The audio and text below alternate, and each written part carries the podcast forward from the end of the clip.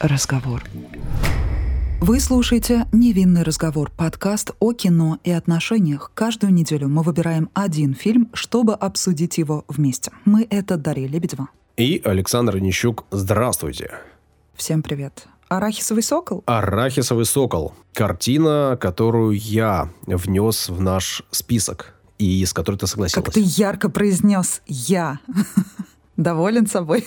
Это редкое событие в рамках нашего подкаста, чтобы фильм выбирал я. Поэтому, конечно же, да, я доволен, что этот фильм добрался до записи. На самом деле выбор картины был обусловлен определенным событием. И не просто так мы обратили внимание на эту ленту. Сегодня, в день публикации, Международный день человека с синдромом Дауна. 21 марта. В общем, дата определенная не случайно, дата определенная как раз-таки отклонением у тех людей, у которых синдром Дауна. Мы целых два выпуска наших э, с Дашей подкастов этому делу посвящаем. Фильм выбрали, конечно же, не случайно, потому что это картина, в которой принимает самое непосредственное участие, снимается и одну из главных ролей играет человек, у которого синдром Дауна. Да, это большая редкость. Да, да, да. При этом говорят, что ребята и взрослые, и дети, и подростки с этим синдромом, они в целом очень даже э, творческие персонажи. Они открыты, они э, часто любят рисовать, и им э, близка актерская какая-то работа, но вот э, действительно там актеров э, в кино с этим синдромом, конечно же, немного. Э, это исключительное дело, исключительное событие попадания этого человека на большие экраны. Поэтому картину выбрали не случайно, но при этом я могу сказать, что я эту картину видел до, и она изначально хороша, на мой вкус. Поэтому выход э, этого подкаста сегодня не случайен, выбор картины не случайен, но в целом картина хороша и сама по себе без привязки к этому событию. Да, ну я сказал, что мы записали два подкаста, выпустили два подкаста сегодня э, в это число.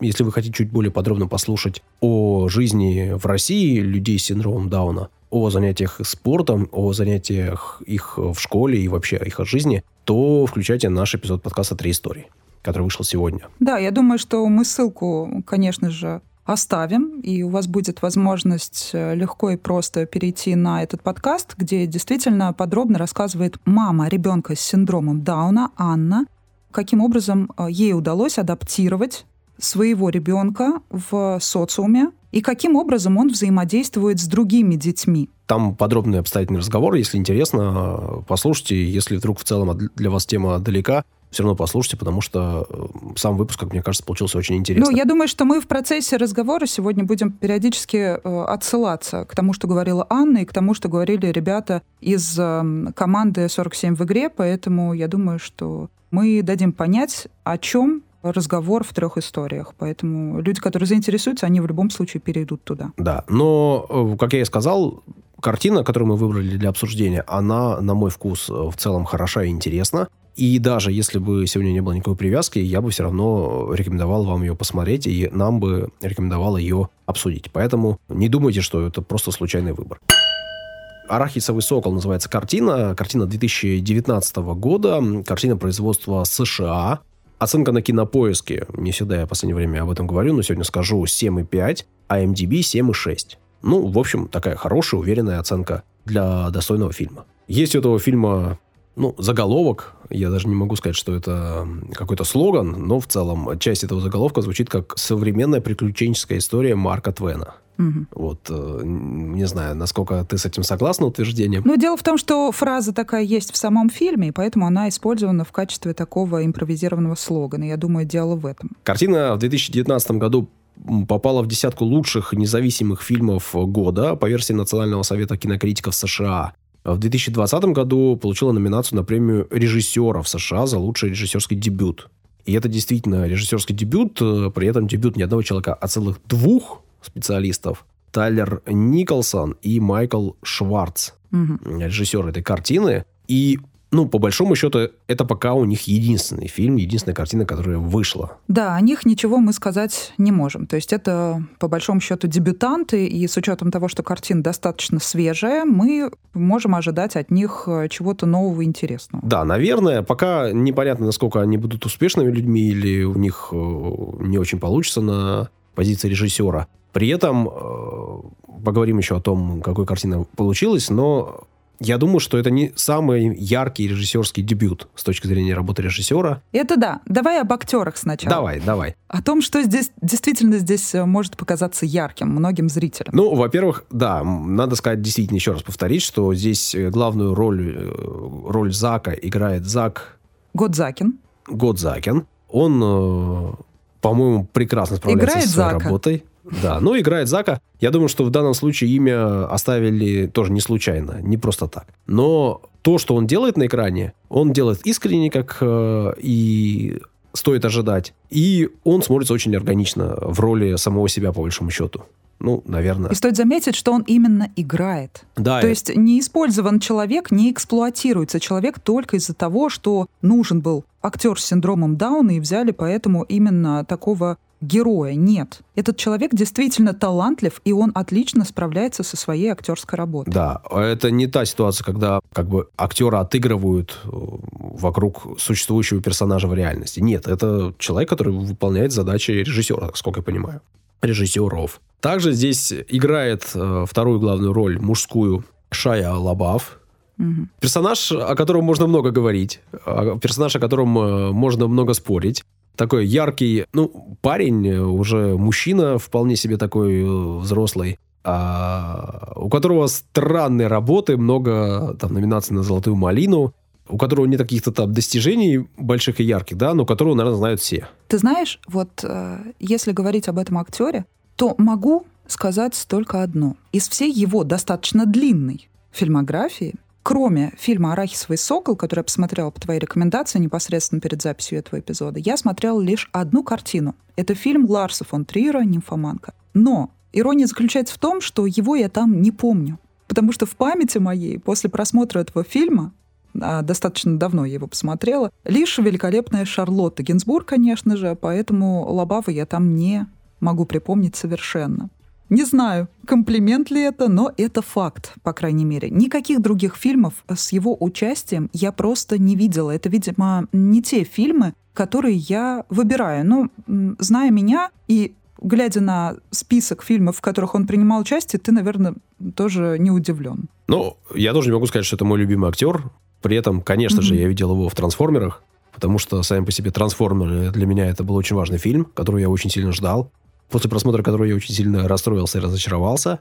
Но он там отыграл. При этом, да, э, ты де- действительно права, у него длинная э, фильмография, продолжительный список, э, достаточно большой. Потому что он тоже снимается, в общем, с юности, там, лет с 14 он снимается.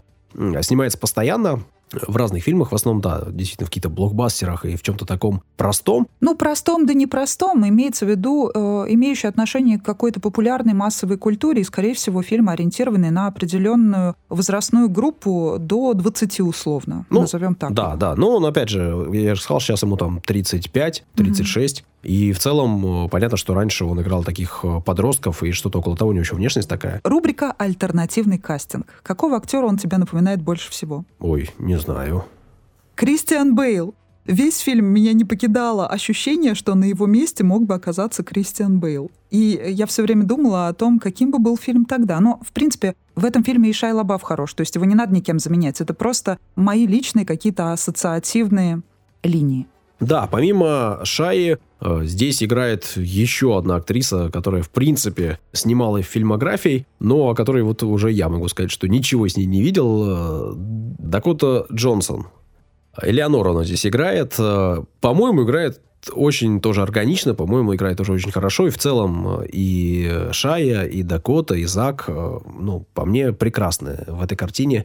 И они к месту очень. Говоря о Дакоте Джонсон, могу сказать точно, что с ней я тоже не видела никаких картин. Я ее видела в многочисленных публикациях, которые навязчиво всплывают в тех или иных э, пабликах, социальных сетях и так далее. То есть о ней не слышал только, не знаю, человек, который полностью закрыт от информационного мира. Супер громкая была с ней картина, даже серия картин, да, 50 да, причем оттенков. это не ее дебют, да, это просто картина, которая, по сути, сделала ее популярной. И то мнение зрителей разделилось, да, то есть кто-то посчитал, что она уместно там оказалась, кто-то посчитал, что нет, тем не менее, эта картина сделала ее по-настоящему знаменитой, Это экранизация книги «50 оттенков серва».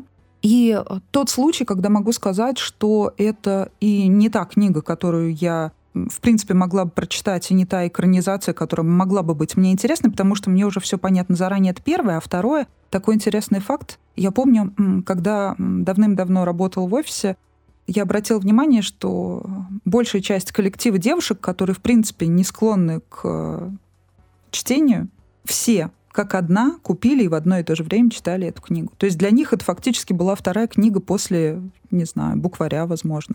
И они за поем увлекались ей. Это, наверное, о чем-то говорит. Мне тогда было забавно на, за этим наблюдать, но, возможно, на самом деле для кого-то, кто читать не любит, а таких людей на самом деле много. Есть огромное количество интеллектуалов, которые не любят читать, на самом деле в этом признаются. Это тоже не маркер никакой. Но, возможно, эта книга сыграла важную роль для людей, которые до этого не любили книги и несмотря на то, что она написана не тем языком, который приемлем для настоящих ценителей, там, не знаю, классической, даже русской той же самой литературы, да, она вовлекла все-таки определенную группу людей в мир чтения. И в этом, возможно, плюс. Помимо всего прочего, я знаю, что э, Дакота Джонсон — это дочь Мелани Гриффит, которая долгое время была э, в отношениях с Антонио Бандерасом. Это все, что я могу сказать по поводу этой персоны. Да, но папа у Дакоты тоже родной папа. Да, человек актер. известный, да, по, по, так, мягко говоря. А вообще она аж, получается, в третьем поколении по маминой линии человек, который в Голливуде. Династийная, династийная барышня, да. Помимо трех актеров, о которых мы уже сказали, наверное, удивительное дело, стоит упомянуть и тех, кто здесь играет роли совсем-совсем небольшие. Например, э, Джон Хоукс играет здесь Дункана. И кажется, ну, такая проходная роль небольшая, совсем э, неяркого и неизвестного актера. Но у, него, так для понимания, есть номинация на Оскар «Лучшая мужская роль второго плана» в 2011 году. Или, например, Томас э, Хайден Черн, который здесь играет соленого Реднека, да, или Клинта. У него тоже есть номинация на Оскар в 2005 году «Лучшая мужская роль второго плана». Картина на обочине. Поэтому, в общем, состав актерский, по-моему, такой сильный для режиссеров-новичков без имени и для картины, которая, очевидно, не имела большого бюджета, и это такая картина, снятая, ну, не на коленке, да, но, как я и сказал, очевидно, принадлежащая к независимым фильмам, думаю, что все хорошо. Давай о напитке, а потом уже перейдем к картине. Употребление алкоголя вредит вашему здоровью. Наши личные рекомендации не являются призывом к действию. К ним не стоит прислушиваться, если вам еще не исполнилось 18 лет. Соленый арахис – одна из самых любимых закусок в Америке, которая благополучно прижилась у нас. Что можно выбрать, чтобы чуть приглушить его мощь и прийти к вкусовому балансу? Однозначно выбираем белое, но какое? Это должно быть что-нибудь особенное. Пусть это будет австрийский грюнер вельтлинер сухое белое вино со вкусом ярких экзотических фруктов и мягким медовым послевкусием. Происхождение этого сорта отчасти остается загадкой, поскольку он возник путем естественного скрещивания двух сортов, один из которых считается исчезнувшим. Но зато точно известно, что в аромате напитка, которым мы наполнили наши бокалы, ананас, грейпфрут и дыня. Позволю себе отказаться от а, употребления арахиса и оставлю себе только напиток. Много ли ты знаешь актеров, которые играли людей с расстройствами или разного рода отклонениями?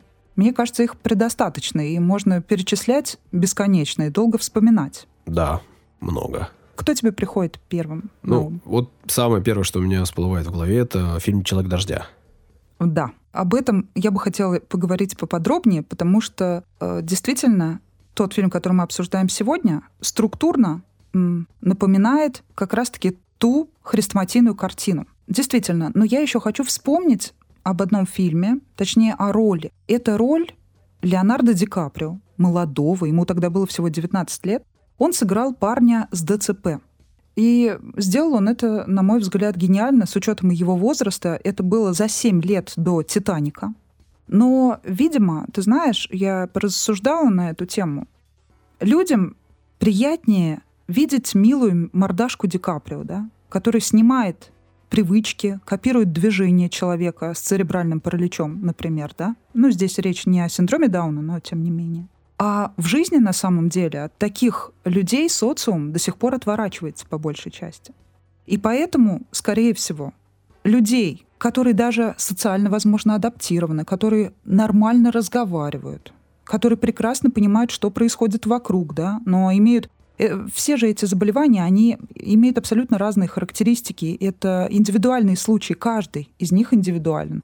Потому, потому что э, действительно это, ну, как можно сказать, небольшая кодовая ошибка в природе. Но ошибка ли это, да? То есть если человек понимает, что с ним, и у него есть возможность выражаться творчески, то почему бы не дать человеку эту возможность? И я начала искать список актеров. Ну, то есть вот если открыть список актеров, которые когда-либо играли людей с различного рода отклонениями, он огромный. То есть в основном любят играть психов, да? Ну, все, все Джокеры, которые только есть, уж куда далеко ходить. Вот правда. Тот же самый Кристиан Бейл, о котором я уже сегодня упоминала, он тоже отлично справился с ролью психа. Мягко говоря, психа.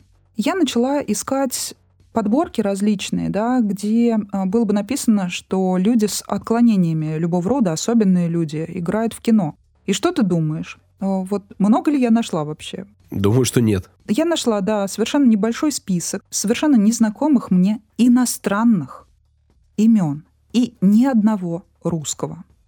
То есть это в очередной раз подтверждает тот факт, что в нашем, именно в нашем социуме, да, в котором мы с тобой существуем, э, все еще люди живут в рамках предубеждений на этот счет. И даже если кто-то будет говорить, что это не так, я вот в это ни за что не поверю. Вот правда.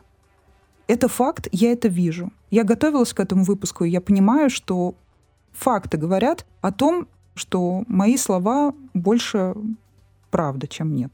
Я думаю, что тут еще, помимо всего прочего, очень плотно замешан страх наш страх того, что у нас родятся дети э, с особенностями, да, с отклонениями, с заболеваниями. Mm-hmm. Говорите как угодно, как вам ближе, как вам понятней. И тот факт, что мы никак не можем повлиять и никак не можем обезопасить себя и своих детей. И этот страх, это напоминание, это то, э, с чем не хочется сталкиваться постоянно. Я думаю, что во многом с этим связаны проблемы социализации и ребят, и взрослых э, с различными синдромами и с различными э, особенностями. Не потому, Тем что не менее, их... в России на 884 человека один ребенок рождается с синдромом Дауна. То есть ты представляешь, сколько всего этих детей? Много. И ежедневно в России появляется около двух тысяч таких детей. И все они остаются по большей части нереализованы, потому что в нашей стране не создаются условия для того, чтобы они могли элементарно работать, даже если родители прикладывают все усилия для того, чтобы социализировать своего ребенка. И он абсолютно спокойно может, он, во-первых, понимает, что у него синдром Дауна, и он это знает, и мы видим подтверждение тому в фильме, где э, человек говорит, что он это знает, он всем об этом рассказывает и осознает это. И вроде бы как он жалости никакой в свою сторону не ждет, но считает необходимым предупредить да, человека, который оказывается с ним рядом. В этом смысле это кажется, что это такая тема острая какая-то, о которой как будто бы нельзя говорить, а на самом деле я не вижу в этом ничего такого. То есть, учась в педагогических вузах, мы все ежедневно разговариваем об этом, и это считается нормальным. Есть отдельный предмет дефектология. У меня его не было, когда я училась в педагогическом вузе. Во-первых, потому что у меня все-таки специализация была в первую очередь именно преподаватель истории, да, поэтому Здесь немного другое. Здесь э, отдельные факультеты существуют, да, где люди целенаправленно учатся. И респект тем, кто выбирает эту сложную профессию на самом деле. И тут нужно иметь э, и высокий уровень интеллигентности, воспитанности, и вообще понимания, терпения, вообще все. И те, кто в итоге, завершая обучение, идут работать туда. И в этом случае я еще раз хочу сказать, что если вы хотите подробнее услышать о том, как живется людям с этой, даже не скажу, проблемой, да, с этой особенностью, я имею в виду родителей, сейчас они про э, диагноз. Подробнее, конечно, все рассказала Анна очень подробно в подкасте «Три истории», посвященному как раз-таки синдрому Дауна. Да, послушайте этот выпуск до конца, а потом переходите в подкаст истории, там действительно интересно. Если говорить про фильм «Человек дождя», то, конечно же, здесь э, непременно, несмотря на то, что здесь идет об аутизме все-таки, да, об одной из разновидностей аутичного отклонения, там сыграл прекрасно Дастин Хоффман. Это фильм классика, да, он играл там в паре с Томом Крузом. И, помимо всего прочего, «Арахисовый сокол» мне, видимо, ну, в самом начале, в одном моменте напомнил также и Фореста Гампа. Я думаю, что если ты даже не смотрел, то точно знаешь о чем и слышал об этом фильме. Удивительно, но я смотрел. Ну вот, видишь? Хоть что-то. Исключение. Еще есть э, примеры, наши российские примеры, о которых обязательно нужно поведать. И нам с тобой, возможно, вспомнить, и вспомнить слушатели. Это было глубокое детство. Я уже не помню сюжет фильма, если честно, но точно знаю, что картина, в которой сыграли Евдокимов, помнишь, э, был такой по нынешним временам, правильно говорить, стендапер, а, Михаил Евдокимов, который, у которого был монолог про баню, кажется. Э, и он был мэром тоже, по-моему, какого-то города, да, и потом он в автоаварии погиб. Угу. Вот его актерская работа, и Дуров там еще играл.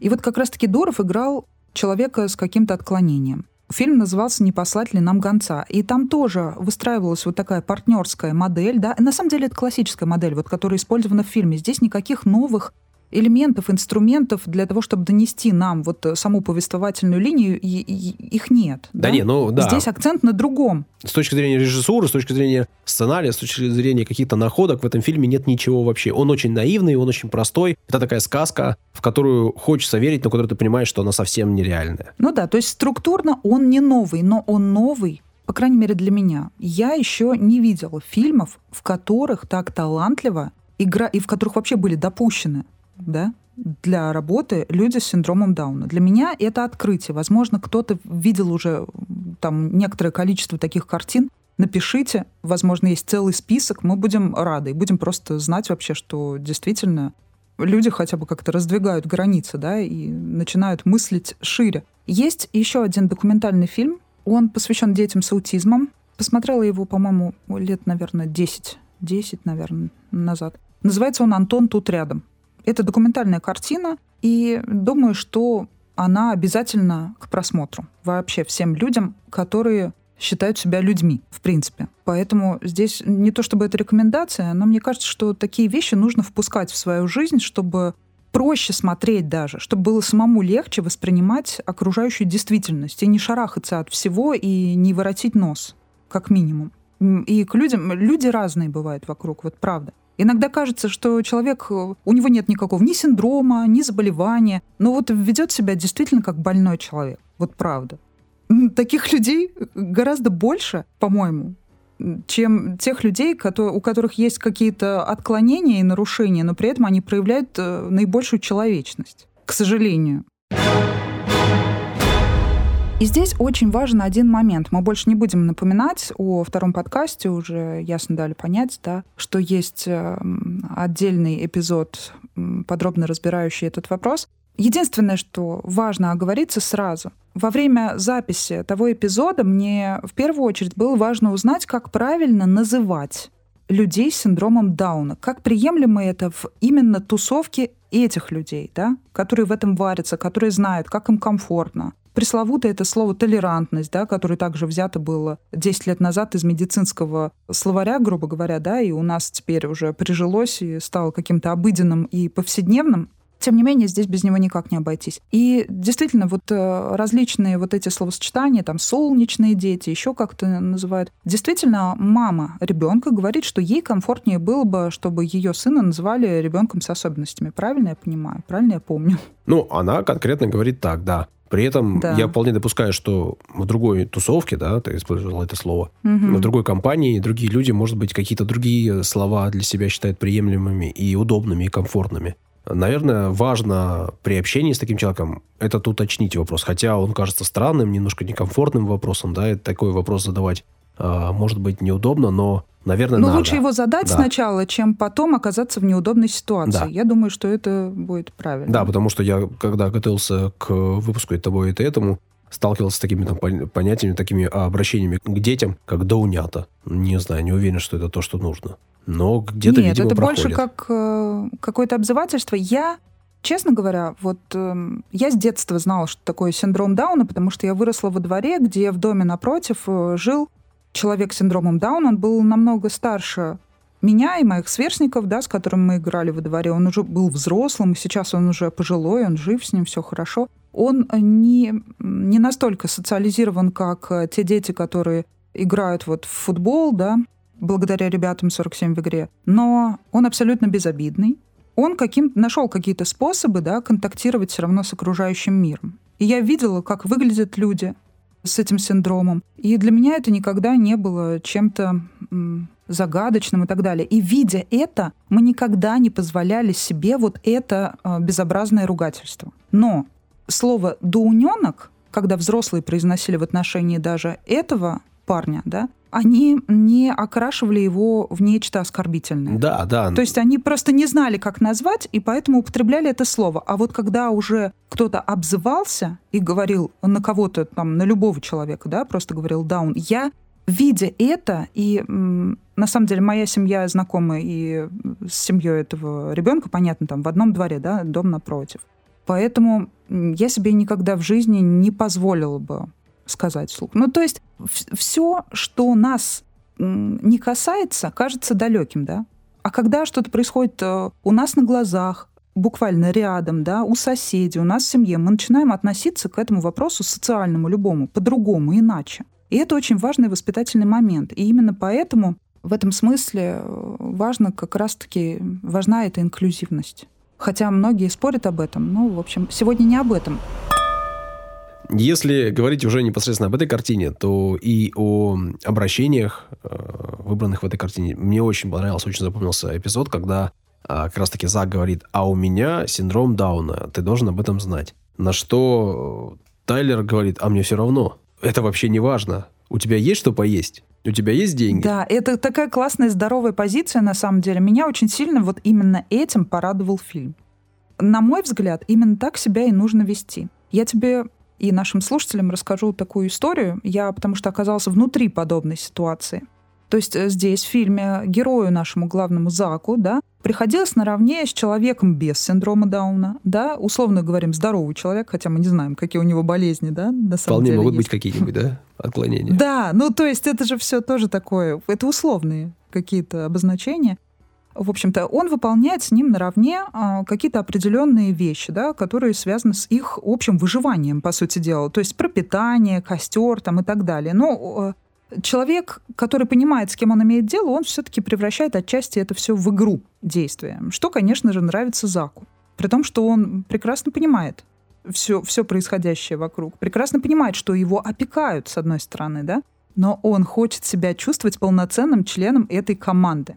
И раз в экспедиции мы ездили, когда, ну, прям, я не помню, когда это было, лет 15 назад.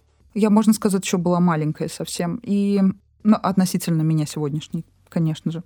И с нами вместе на истфаке учился парень с ДЦП. У него была та форма ДЦП, которая предполагает только нарушение именно двигательного аппарата, то есть он был абсолютно умным, социализированным парнем с нормальной речью. И ему было дико обидно, когда возникали какие-то ситуации, связанные с применением мужской силы, и мальчишки, наши парни, говорили ему, так, давай-ка отойди, там, побереги себя, а вот такое, да? А он понимал, что он может помочь, он тоже хочет. И мне так больно было всегда на это смотреть. Думаю, ну зачем? Зачем вы это делаете? Не, не надо так разговаривать с человеком. Он себя не чувствует неполноценным в этом смысле. Он чувствует, что он может делать все то же самое. И этот фильм как раз-таки об этом. Он говорит о том, что иногда нужно переступить вот эту грань и не путать здравомыслие с какой-то псевдовоспитанностью и интеллигентностью так, наверное, правильно сформулировать. Поправь меня, если, возможно, я как-то неправильно выразилась. Слушай, ну, во-первых, мне кажется, что если тебя что-то заботит, если тебе что-то мешает, если тебе что-то некомфортно, ты об этом можешь заявить. Особенно, если это компания близких э, тебе людей, в принципе, с которыми ты будешь проводить какое-то время, наверное, об этом стоит заявить. Если э, там твой одногруппник, если человек с твоего факультета э, чувствовал, что он может что-то делать, а парни его оберегали, помогали ему, да, старались ему помочь. Надо было просто сказать, я хочу это сделать, я могу это сделать, парни, смотрите, я это делаю. И они бы это очень быстро приняли. И если бы он это не мог делать, они бы оказали ему помощь. Я уверен, что там были нормальные в целом ребята, да, которые бы к этому отнеслись именно так. Наверное, все мы сталкиваемся, да, там, э, в той или иной случай, когда тебе кто-то хочет чем-то помочь, а ты такой не понимаешь, почему ты вдруг решаешь мне помочь, зачем мне нужна эта помощь. Ну, это как-то странно иногда. Но тут все дело в том, что просто люди иногда думают, что ну, они оказывают помощь не потому, что они хотят тебя обидеть, оскорбить, или потому что они э, в каком-то смысле считают себя выше и лучше. Нет, просто они хотят помочь. А ты на это обращаешь внимание, потому что, ну, для тебя это там какая-то ну, важная штука. Так что, возможно... Я сейчас ужасную вещь скажу, Саш. Вот иногда нужно поменьше думать и побольше говорить вслух. Ну, и тогда да, да. большая часть проблем, она перестанет просто... Они перестанут быть проблемами вообще, в принципе. И это как раз тот самый исключительный случай. Да, потому что многие штуки не проговорены, да. Да, это правда.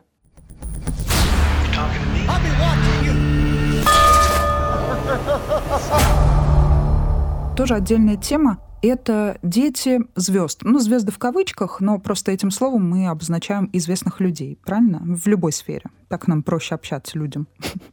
Из тех, что я знаю, да, это Ирина Хакамада, Владимир Мишуков и Евелин Блёденс. Это люди, у которых дети с синдромом Дауна, и они активно показывают жизнь своих детей и показывают, каким образом они с ними взаимодействуют и что происходит в их жизнях, какие нормы установлены в этом кругу. Вот здесь тема такая спорная, потому что все они делают это по-разному, естественно. Все это отличается наверняка у множества других известных публичных личностей тоже. Есть дети с этим синдромом, но они просто это либо скрывают, либо... Вот как ты вообще к этому относишься? Потому что мы в обсуждении более обширном, да, с мамой Андрея, вот с Анной, мы об этом не говорили, потому что ребята из 47 в игре так немного поверхностно эту тему затронули. Мне показалось некорректным слишком глубоко да, заходить в это, поэтому уместно было бы сейчас нам с тобой это обсудить. Что ты думаешь? Во-первых, я не вижу особой разницы между тем случаем, когда у твоего ребенка есть какие-то особенности, и когда их нету. Я думаю, что mm-hmm. человек просто в целом выбирает э, для себя показывать жизнь э, семейную, жизнь личную, жизнь интимную, жизнь э, своего ребенка или не показывать. Ну, это ты как-то наивно по-доброму полагаешь. Мне кажется, эти люди публично руководствуются чем-то другим. Первый выбор человек делает именно такой, показывать или не показывать. Для меня понятный выбор, когда человек выбирает показывать или не показывать. Угу. И неважно, есть особенности или нету, человек может выбрать тот или иной путь для себя и для своей семьи, который он считает важным, правильным и лучшим для всех близких своих. Вот, если человек э, выбирает показывать, то дальше он уже показывает либо что-то наигранное, что-то искусственное, что-то не настоящее, а какую-то картинку, которую он считает необходимым транслировать, либо показывает реальную жизнь. Я думаю, что в случае с э, детьми или там с э, людьми с синдромом Дауна показывать что-то не настоящее значительно сложнее. Просто потому что эти люди... Они непосредственно себя ведут. Да. Да, они ведут себя так, как они чувствуют, угу. так, как они ощущают. И показать что-то другое, чего там э, нету, не получится. Я думаю, что именно с этим связано, связан выбор тех людей, которые не показывают. Потому что очень многие звезды, используем это слово, они хотят показывать картинку гламурную, которой нету в их жизни. Поэтому им ну вот, например, Мишуков никакую гламурную картинку не показывает. Он делает все максимально по-доброму и деликатно, что касается взаимоотношений с его сыном. На мой взгляд, это здорово. Я не знаю, как у них отношения обстоят на самом деле, но то, что я видела в социальных сетях, меня по большей части порадовало. И вот тут еще один вопрос возникает. Те люди, которые выбирают публичность в этом смысле, где вот та грань между спекуляцией на этом вопросе, когда э, родители таких детей начинают уже зарабатывать на рекламе и, по сути дела, используют своих детей для заработка. Особенно это касается тех звезд, которые звезды в двойных кавычках. Ты понимаешь, о чем я? А чем отличается зарабатывание на э, человеке с синдромом Дауна на зарабатывание просто на ребенке милом? Я не вижу разницы. А потому что непонятно, дает ли он сам на это согласие, понимает ли он, э, что происходит, особенно если учесть, там, когда ребенок совсем маленький. А маленький ребенок, он в целом вообще осознает, что происходит? Думаю, что точно так же не осознает. Нет, тут видишь, тут вот как раз тот элемент э, жалости какой-то, который хотят вот эти люди вызвать у тех, кто смотрит на них? Ну, может, жалости, может, какой-то милоты. Когда ты показываешь с маленького ребенка а, миленькую девочку или миленького мальчика с большими глазами, ты тоже играешь ровно на этом, на том, чтобы ой-ой-ой, какая милота. Ну, меня вообще все это не умиляет. Я вообще по-другому отношусь к таким вещам. Но в целом-то на я этом не же... к тому, что у меня есть какое-то мнение по этому поводу. Мне просто интересно порассуждать. В целом я положительно отношусь ко всему, что делают эти люди, не вижу ничего ужасного. Я искренне не вижу разницы между тем, чтобы показывать э, ребят с синдромом Дауна или показывать других ребят. Если ты хочешь показывать mm-hmm. своего ребенка, ты их показываешь. Э, мы в разговоре с Анной об этом очень четко услышали ее ответ. Почему я должна э, как-то особенно относиться к своему ребенку? Это мой ребенок. Это мой ребенок. Он э, любимый, он э, родной, и он, он ребенок. Все, на, этом точка. Дальше э, у него есть какие-то особенности, ну, у всех у нас есть особенности. Я это так воспринимаю. И ребята как раз из 47 в игре показывают очень много жизни своей команды и своих ребят. И эта жизнь вызывает э, положительные эмоции. Кстати говоря, очень важный момент оговориться. Мы тот эпизод записывали задолго до всех э, изменений, которые произошли в нашей стране, законодательных, да, закрылись некоторые площадки, которыми пользовались в том числе ребята для того, чтобы вообще распространить вот эту правильную культуру взаимодействия между всеми людьми. Я уверен, что ребята найдут... С э, отклонениями и без. Да, было бы, конечно, здорово, если бы мы сказали о том, на каких площадках теперь размещены их публикации, да, и так далее. Просто найдите 47 в игре, э, где угодно, там, где вы ищете контент сейчас и обратитесь к этой площадке, обратитесь к их страницам, просто посмотрите, о чем мы говорим. Это не да, реклама. ребята делают контент с юмором, с таким же юмором, который присутствует в картине «Арахисовый сокол», абсолютно. Именно я нашла в этом абсолютное сходство. Очень, и мне кажется, это максимально очень, приемлемо в данном контексте. Очень. Подход очень похожий. Потому что здесь ты смотришь картину, это такая, не знаю, драма, с одной стороны, с другой стороны, это комедия. И ты смотришь на этого mm-hmm. парня, у которого, ну, очевидно, синдром Дауна, у которого, очевидно, э, немножко иначе работает э, психика, да, восприятие мира. Он очень открытый, он очень добрый. И не такой добрый, не такой открытый, как э, все остальные ребята э, вокруг или взрослые. И ты смотришь на это, тебя это умиляет, в тебе это вызывает улыбку и светлые чувства. И это не эксплуатация, это не вызывает никакой жалости. Вот это самое неприятное, что может делать в основном это вот какие-то компании, которые делают все черство и формалистски, да? Вот там они как будто пытаются спекулировать на этой жалости. Здесь этого нет. Это неприемлемо в данном случае, на мой взгляд. И это абсолютно правильно, это выход к свету. Тайлер видит в партнере, в человеке, которого он встретил, человека. Он понимает Человека, его особенности. Да. Он понимает, что у этого человека синдром Дауна. Он это понял еще до того, как кто-то ему сказал об этом. Я думаю. Ну, или понял, что он с особенностями. Ну, естественно. Хотя, хотя скорее всего, он понял конкретные особенности. При этом для него все равно. Все равно э, по отношению к человеку. Он помогает ему. Ну, и он бы также помогал любому другому человеку, просто потому что это нормальное отношение между людьми. Если человек не умеет плавать, Да, когда ты ему. спрашиваешь, ты, ты кто такой? А его в ответ на тебя вырвало. Ну, в этот момент он же не понимал, что это человек с особенностью. Он вообще просто был в жуткой ситуации. В них стреляли, и он был на грани жизни и смерти. И в данном случае это было да. Но в целом, если человек не умеет плыть, помоги ему плыть. И в меня стреляли, и я упал в лужу и там валялся.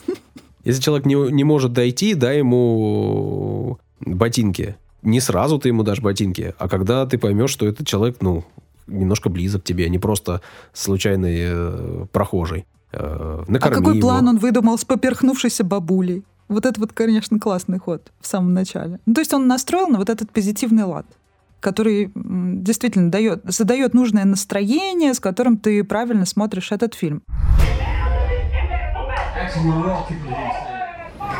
Все фильмы подобные, да, они почему-то всегда все связаны с дорогой. То есть это роуд-муви, по сути дела. Такое приключенческое, отчасти драматично-комедийная такая история, да, и фильм «Что гложет Гилберта Грейпа», вот с Леонардо Ди Каприо, о котором я говорила в самом начале, и «Человек дождя» отчасти, да, то есть все эти фильмы, они такие, можно сказать, приключенческие. Фильм «Арахисовый сокол» не исключение. И здесь возникает вот эта прямая параллель, да, вопрос сходства жизни и дороги. То есть, мне кажется, неспроста дорогу так любят вообще в кино показывать. Это же всегда аналогия жизни, жизненного пути. И поэтому все вот такие истории, они всегда происходят либо на дороге, либо э, в каком-нибудь доме рядом с дорогой. Да? Все это такое романтичное, немного мечтательное для тех, кто любит порассуждать на какую-то тему и просто погрузиться в это состояние собственных рассуждений.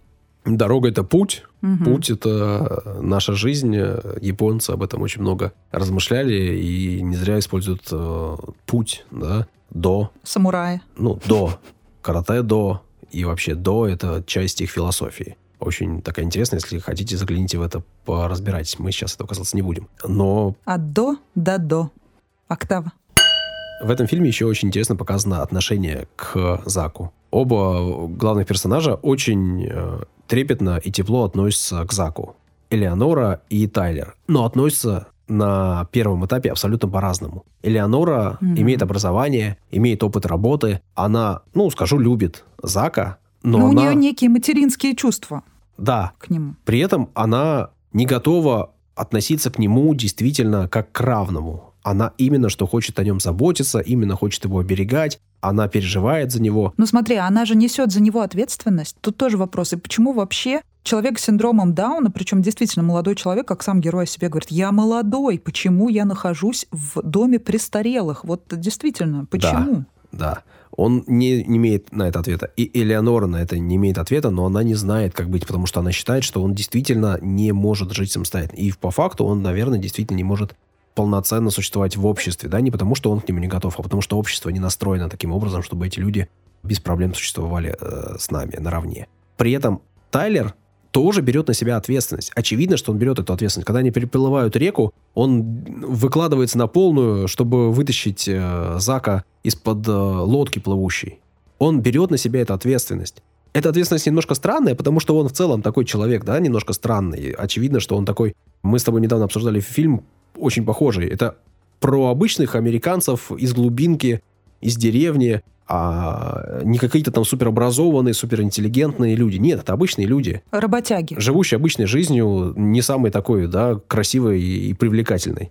Но он берет на себя эту ответственность. Просто эта ответственность проявляется по-другому, и он чувствует э, эту ответственность по-другому. И в итоге они с Элеонорой, да, в конце фильма приходят к какому-то общему знаменателю в этом смысле. Они немножко пересматривают свое отношение оба к этому парню, к этой ситуации. Понятно, что это сказка жуткая, да, здесь а, там романтическая линия Элеоноры Тайлера, она вообще, ну, очень наивная, очень такая м, нереалистичная, на мой взгляд. Но она здесь нужна именно потому, что показать, что люди разные, с разным подходом, но в чем-то похожи. И не только в отношении к парню, но и в целом похожи. Ну, то есть они вот собираются. Это круто. При этом здесь показаны люди, которые относятся абсолютно по-другому. Да, здесь э, Сэм, э, рестлер. Да, мы не сказали, что это настоящий рестлер, человек, который имеет отношение к этому суперпопулярному в Америке развлечению. Ты знаешь, вот я понятия об этом никакого не имела, но когда я на него смотрела, я в этом ни капли не сомневалась. В смысле, э, в том, что э, Аурелиан Смит-младший, он же здесь Сэм или э, Змей, его на самом деле зовут рестлер Джейк Змей Робертс, такое у него имя сценическое, что он рестлер. Ну, ну, то есть по нему видно, что это действительно рестлер.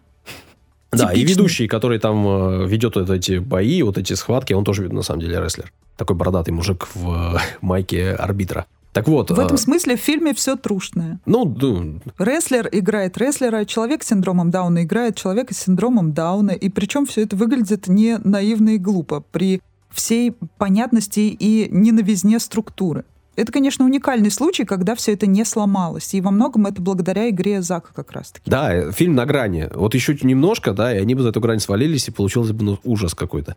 А они прошли вот прям по самой грани. Так вот, этот Сэм, он не видит в этом человеке ничего такого, а, не видит ни- ни- никакой особенности, он не видит смысла ему помогать, и он, наоборот, как раз-таки выступает такой силой ужасной, да, которая э, вдруг начинает этого самого Зака притеснять и относиться к нему ужасно. Но на самом деле он относится к нему просто точно так же, как к человеку обычному, равному.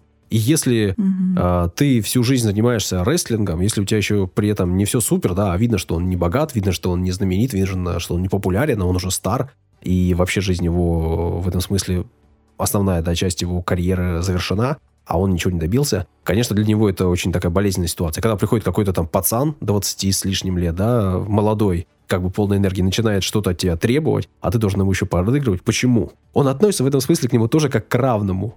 И это тоже прикольно. То есть как бы нам кажется, что это неправильно, что это ужасно, что этот самый Сэм, он плохой человек, но по факту он тоже видит в нем просто человека.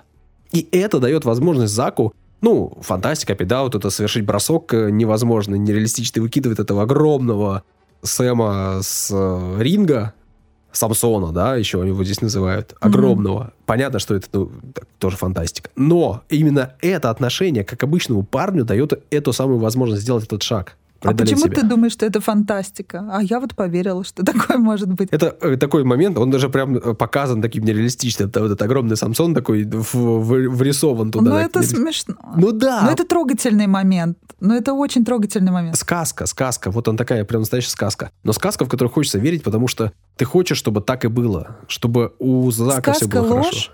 Да в ней намек. И ты знаешь, вот с одной стороны, может показаться, что все герои этого фильма — это сборище неудачников, да, каких-то? Ну, по факту так и есть. Да, да. А с другой стороны, мы видим, что это счастливые люди. А почему они счастливы? Потому что они совершенно независимы от чужого мнения. То есть они не конформисты. Действительно, это практически невозможно, чтобы несколько неконформистов оказались в одном месте, да, в одних обстоятельствах, и каким-то образом это сработало на пользу обычно все перессорятся между собой, потому что у каждого разное направление а, антиконформизма. Ну смотри, Элеонора, да. Элеонора, она а, меняется в этой картине, меняется ее отношение. Она от того, что угу. ты не понимаешь и ему нужна помощь, приходит к тому, что он живет, и я могу помочь ему жить э, так же, как он ну хочет да, жить, и жить рядом. Да. Тайлер, это же тоже очень интересно, показана жизнь человека на дне. По его вине умер его родной брат, который, с которым они были очень близки. Он себя в этом винит. Он не живет нормальной жизнью. Он э, существует, и очевидно, что э, идет все глубже и глубже на дно. Туда уже закопался. И у него нет ничего нормального. Он живет ненормальной жизнью. Ему даже его знакомые пытаются помочь, но говорит, ну, чувак, ну сколько можно? Уже все, давай. Это уже невозможно терпеть. Ты уже перешел все грани. И встреча с Заком меняет его жизнь. То есть он совершает поступок, который меняет его жизнь. А дальше он бежит от своей прошлой жизни к новой. Но по пути он встречает Зака, и это тоже меняет его жизнь, потому что он меняется, он раскрывается, он э, начинает чувствовать, начинает проявлять свои чувства. И это помогает ему его жизнь изменить. Да? В итоге он встречает еще и Леонору, они влюбляются, они едут э, во Флориду, начинать новую жизнь. Было бы это без Зака и без Элеоноры, неизвестно. Он бы мог спиться и где-то свалиться и не дойти никуда. Потому что у него не было цели. А тут у него появилась цель, во-первых, помочь Заку, потом уже двигаться дальше. Ну, это очень круто. Это очень круто, потому что показано, что совершая поступки, мы начинаем движение. И в этом движении мы можем помогать и себе, и другим. Очень круто. Очень сказочно. Очень наивно, но очень круто. В прошлый раз ты сказал, что я воспринимаю картины, фильмы душой.